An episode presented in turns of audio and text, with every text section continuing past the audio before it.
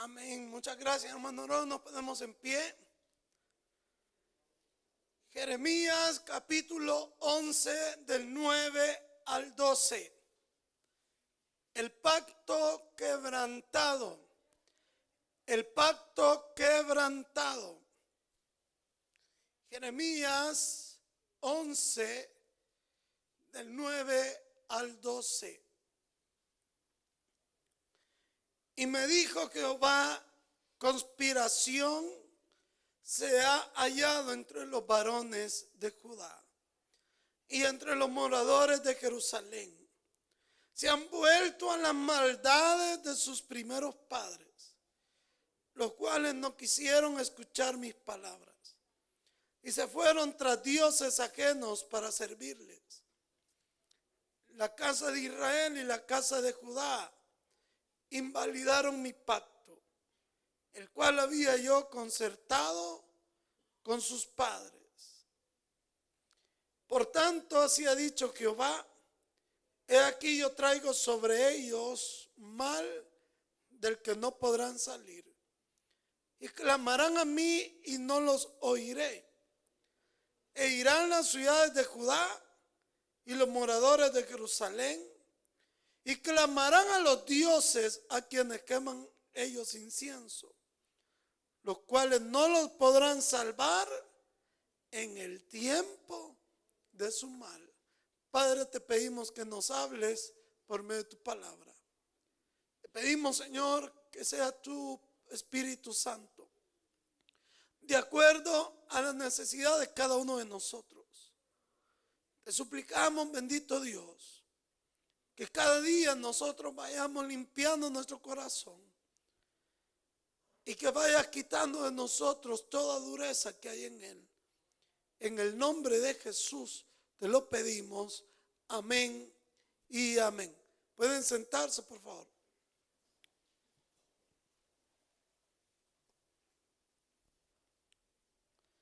El pacto quebrantado.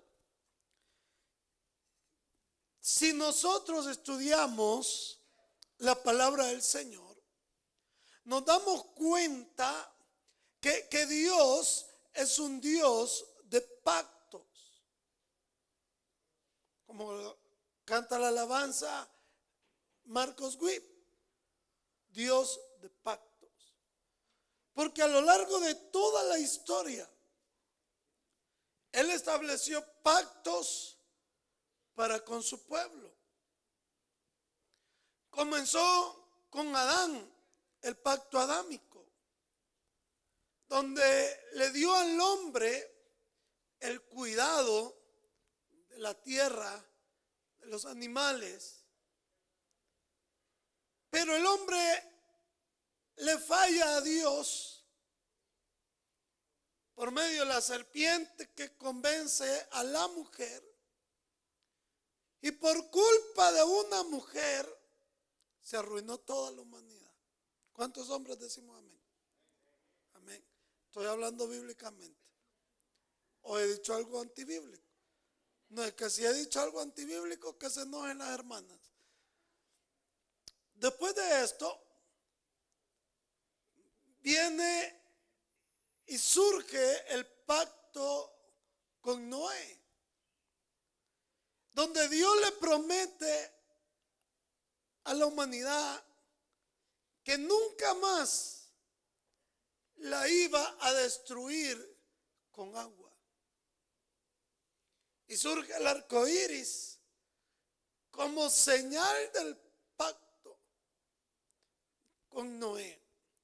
De ahí surge el pacto abrámico con Abraham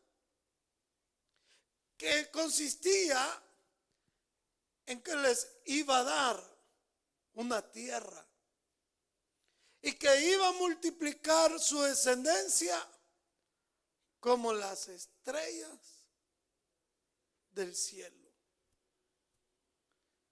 Después de eso viene el pacto mosaico, donde Dios le entrega a su pueblo las tablas de la ley y le da los mandamientos.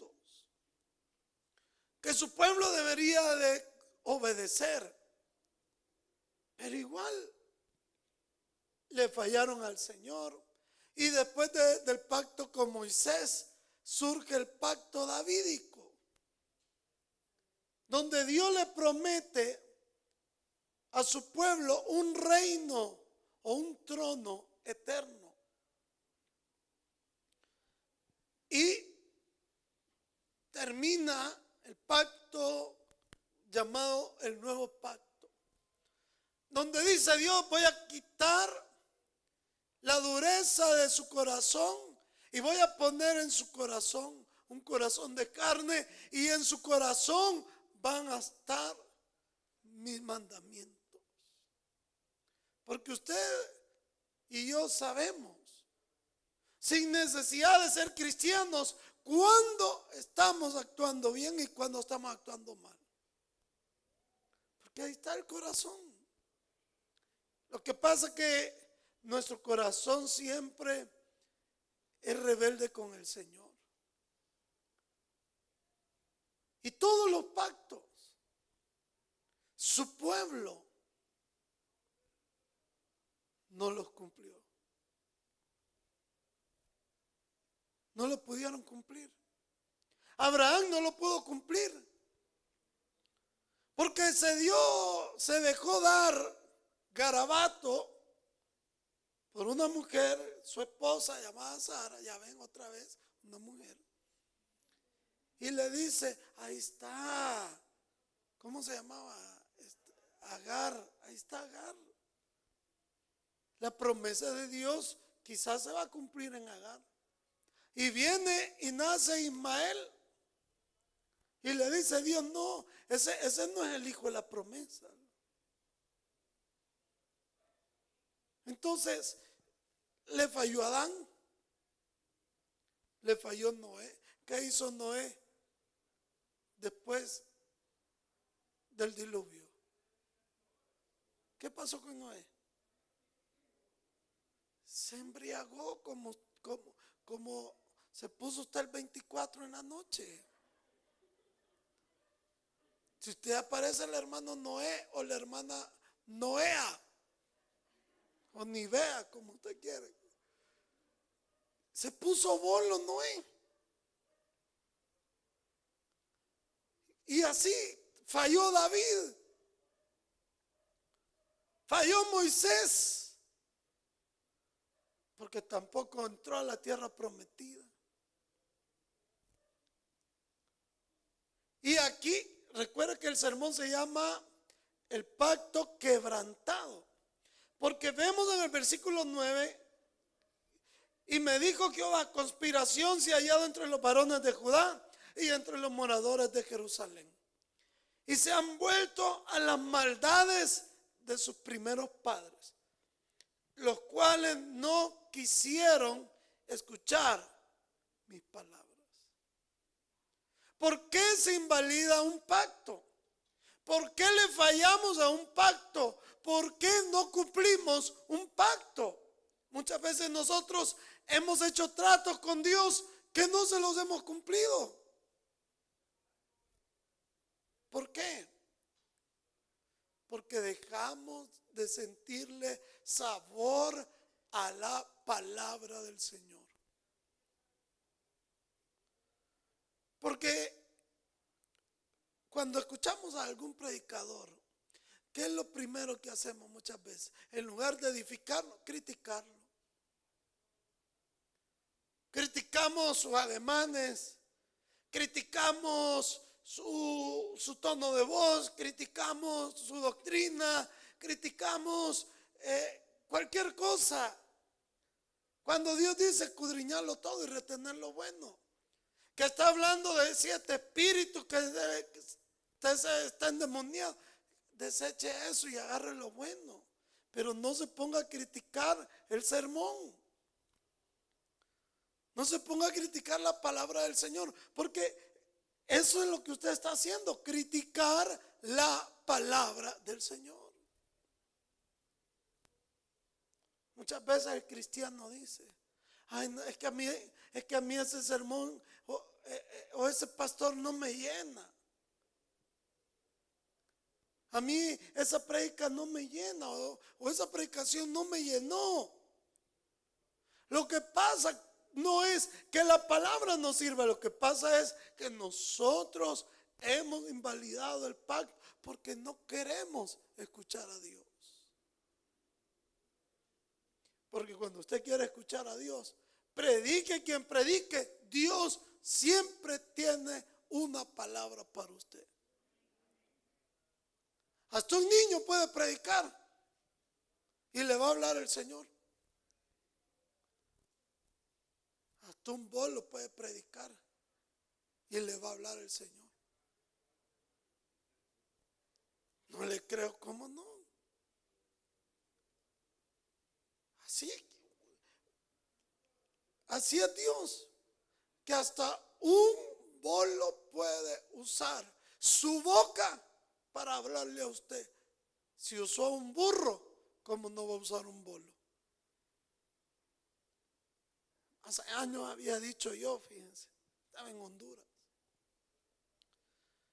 Entonces, eh, yo tenía el Ministerio de Pan y Chocolate allá, con pocos recursos, pero era un gran, gran eh, sacrificio, de verdad, por, conseguir la, comida, pero lo hacíamos.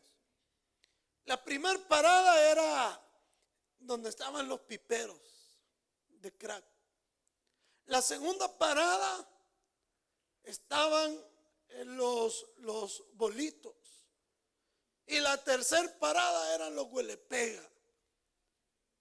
Esa era la ruta de nosotros.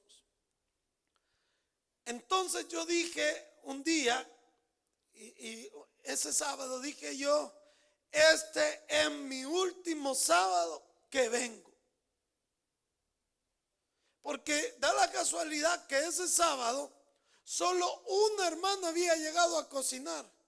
Y yo ahí ayudándole, me, puso a pelar whisquiles, a hacer eh, y hacer los cuadritos, las zanahorias y, y todas las papas, porque íbamos a hacer un picado de verduras.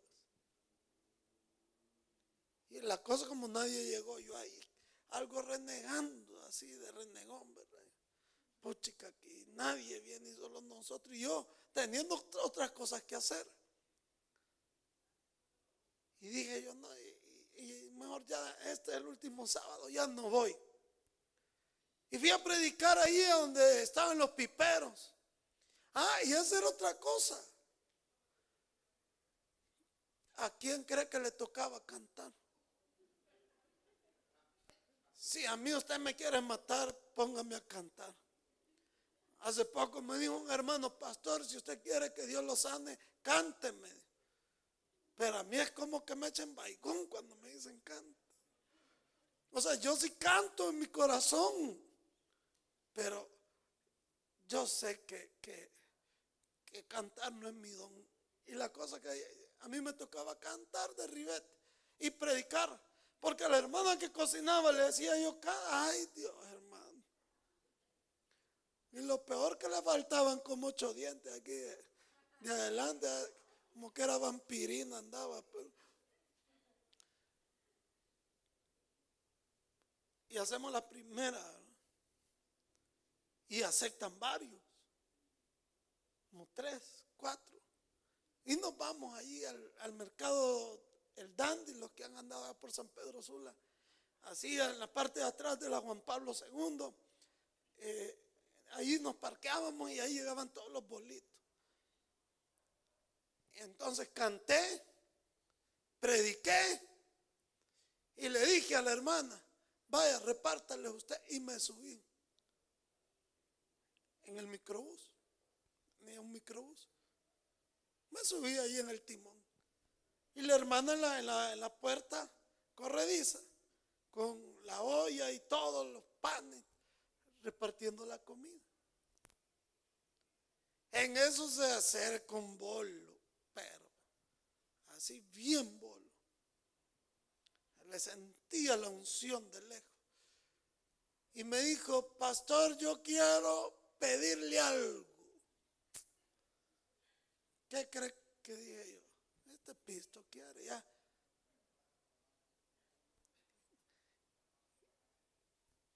Y esperando yo que me diera el sablazo, dame un lempira o cinco lempiras.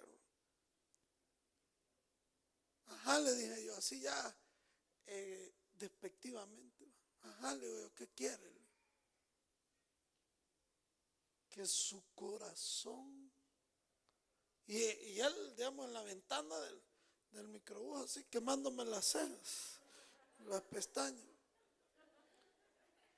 Que su corazón nunca se canse de traernos comida. me sacó las lágrimas. Y en ese momento nos pusimos a chupar juntos.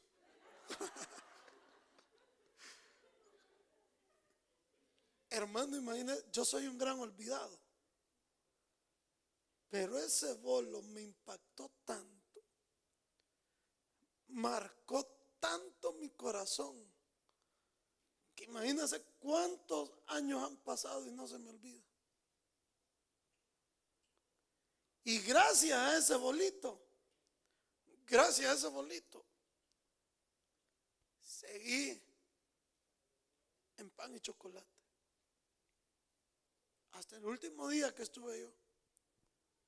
Gracias a ese bolito. Y no me arrepiento. Entonces, cuando Dios, cuando alguien, sea quien sea, va a hablar de su palabra, no ponga barrera. Escúchelo. Porque en algo le va a hablar Dios. Pero yo pregunto, ¿le habremos nosotros perdido el sabor a la predicación porque no leemos la Biblia? Porque no escuchamos sermones. Nada más los días que venimos. ¿Y por qué no escuchan los otros días? ¿Por qué, por este no, no deja que Dios le hable a través de la predicación? Pero que no le pase lo que le pasó al pueblo. Dice el Señor, no quisieron escuchar mis palabras. Allá ando escuchándote en el carro, la globo, la, fuego. Fuego le va a agarrar el carro por andar de bayunco. No, hombre, ponga ahí la radio bautista. Predicación continua. Allá ando oyendo la radio El Mundo. En el mundo se va a quedar en el arrebatamiento. Si a usted le gusta la, radio El Mundo, ya está viejito, hermano. Pero escuchemos mejor la palabra de Dios. No, no nos resistamos a escuchar la palabra de Dios. Siempre en el 10 dice, y se fueron tras dioses ajenos para servirles. La casa de Israel y la casa de Judá invalidaron mi pacto, la cual yo había concertado con sus padres. Fíjese qué bonito. Mire qué bonito. Que prefirieron irle a servir al mundo que servirle al Señor. Se regresaron. Y a nosotros nos ha pasado muchas veces así. Cuando andamos ahí chupando, invitábamos a medio mundo. Pero ahora en Cristo somos tacaños para dar ofrenda. Pero en el, mundo no, yo, yo las pago. En el mundo, cuando iban los partidos de fútbol, allá andaba dejando eh, a los fulanos, mira, y te voy a llegar a traer porque el partido a las tres voy a pasar por vos a la una y media. ¿Y cuándo ha pasado a traer a un hermano para venir al culto? Pero por el partido ahí sí, ahí sí lo hacíamos. Así somos nosotros. En la escuela ahí se anda ofreciendo. Yo voy a hacer la leche. ahí voy a venir yo a hacer el arroz. Pero en pan y chocolate, mire si se me ha acercado a decirme, pastor, y en la vigilia le puedo ayudar. Pero, pero para otras cosas sí. Y en las cosas del Señor no queremos. Por eso dice Dios, allá sí fueron a servir, pero aquí no quieren servir. Aquí no queremos servir. Y muchas veces eh, quiero, quiero decirle que eh, nosotros no, no valoramos la, la recompensa que viene de Dios. Porque usted a Dios le va a servir. Dios lo va a recompensar. Pero a veces decimos, ay no, si el pastor, si el pastor eh, no está, no voy a servir. Pídame para los libros a ver si los voy a poder dar. Pídame para los botes de leche. Hermanos, si es que es que no soy yo el que lo voy a recompensar, es Cristo. ¿Por qué no entra en esa maravillosa aventura de servirle a Dios?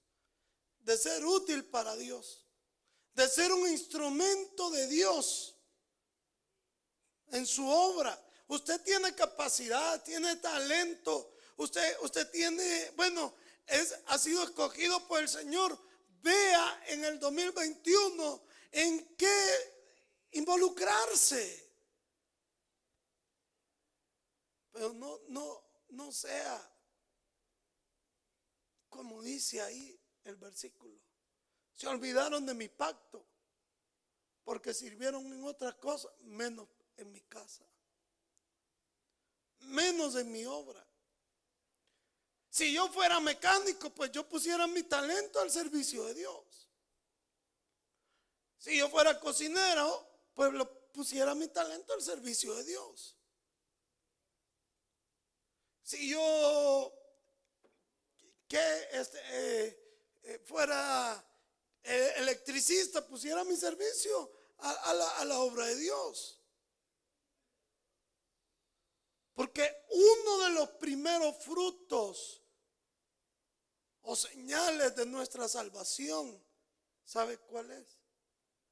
Servir a Dios. De una verdadera conversión, las primeras señales es querer servir. querer servir. Y Dios, eh, si usted lo ve en, en su palabra, Él llama que le sirvamos. Porque ahí lo tiene usted en su Biblia. Está también ahí en la pantalla donde dice que se fueron a otros dioses a servirle, pues no le sirvieron a él. Cuando, cuando el pueblo de Israel estaba en Egipto, ¿qué le dijo Moisés a Faraón? ¿Por qué quería Dios que los dejara libres? ¿Alguien me puede decir? Amén. Y, si usted no me cree, vaya a revisar allá donde están las plagas, la, conversación, el diálogo que tiene Moisés con Faraón. Y le dice, dice Jehová que dejes ir a mi pueblo para que me sirvan. Para que me sirvan. Porque una de las señales de nuestra salvación es servirle a Dios. Es que, es que mire, eh, yo, yo como eh, se, lo, se lo he dicho a Dios, Señor, hasta el día que muera, te voy a servir. Y, un día que me dijo un doctor que ya no iba a poder hablar, que me iba a, quedar sin voz, que buscar otra profesión, En mi carne dije yo, bueno, y si pierdo mi voz, dejaré de predicar, pero no dejaré de servirle a mi Señor. Estamos con un hermano el día de, de lunes en la noche. Hicimos una fogata. Y todos los que estábamos ahí éramos servidores. Y les dije, vaya, el que quiera que agarre un, pedazo de leña que representa nuestra vida. Este año no pudo haber campamento, no, no, no hubo campamento. Pero el hecho que, haya, que no haya campamento no significa que en esta noche no podemos nosotros nuevamente renovar nuestro pacto con Dios. Y tiramos cada uno en la fogata la leña que representa nuestra vida al servicio del Señor. No me diga usted que, que, no hay en qué servirle a Dios si hay infinidad de cosas en que usted le pueda servir. No me diga yo, yo no nací para servir. Usted hasta igual que Juan Gabriel, no nací para amar, nadie nació para mí. Usted Juan Gabriel es. No, usted nació y fue escogido para servir a Dios por sobre todas las cosas. Y si usted no le está sirviendo a Dios, le voy a decir por qué no le está sirviendo. Porque usted invalidó su pacto con Dios. Usted falló a su pacto con Dios. Y en el 11 dice la palabra del Señor, por tanto así ha dicho Jehová, he aquí yo traigo sobre ellos mal del que no podrán salir y clamarán a mí y no los oiré. Me decía un familiar esta mañana, con estas palabras, ni siquiera me dijo este buenos días ni nada, no que hola Estoy en la ruina. Estoy en la ruina. Y le dijo, le digo yo, vos no te querés acercar a Dios. No te querés acercar.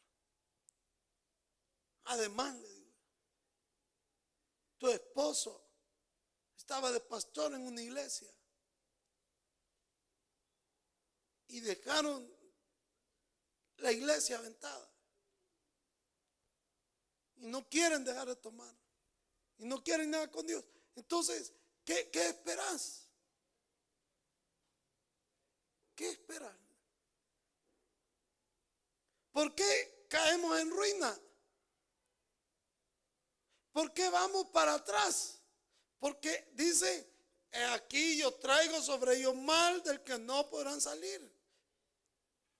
Porque nosotros hemos fallado, hemos quebrantado el pacto. Y versículo 12, e irán a las ciudades de Judá y a los moradores de Jerusalén y clamarán a los dioses a quienes queman ellos incienso, los cuales no los podrán salvar en el tiempo de su mal. Mire, cuando Dios cierra los cielos,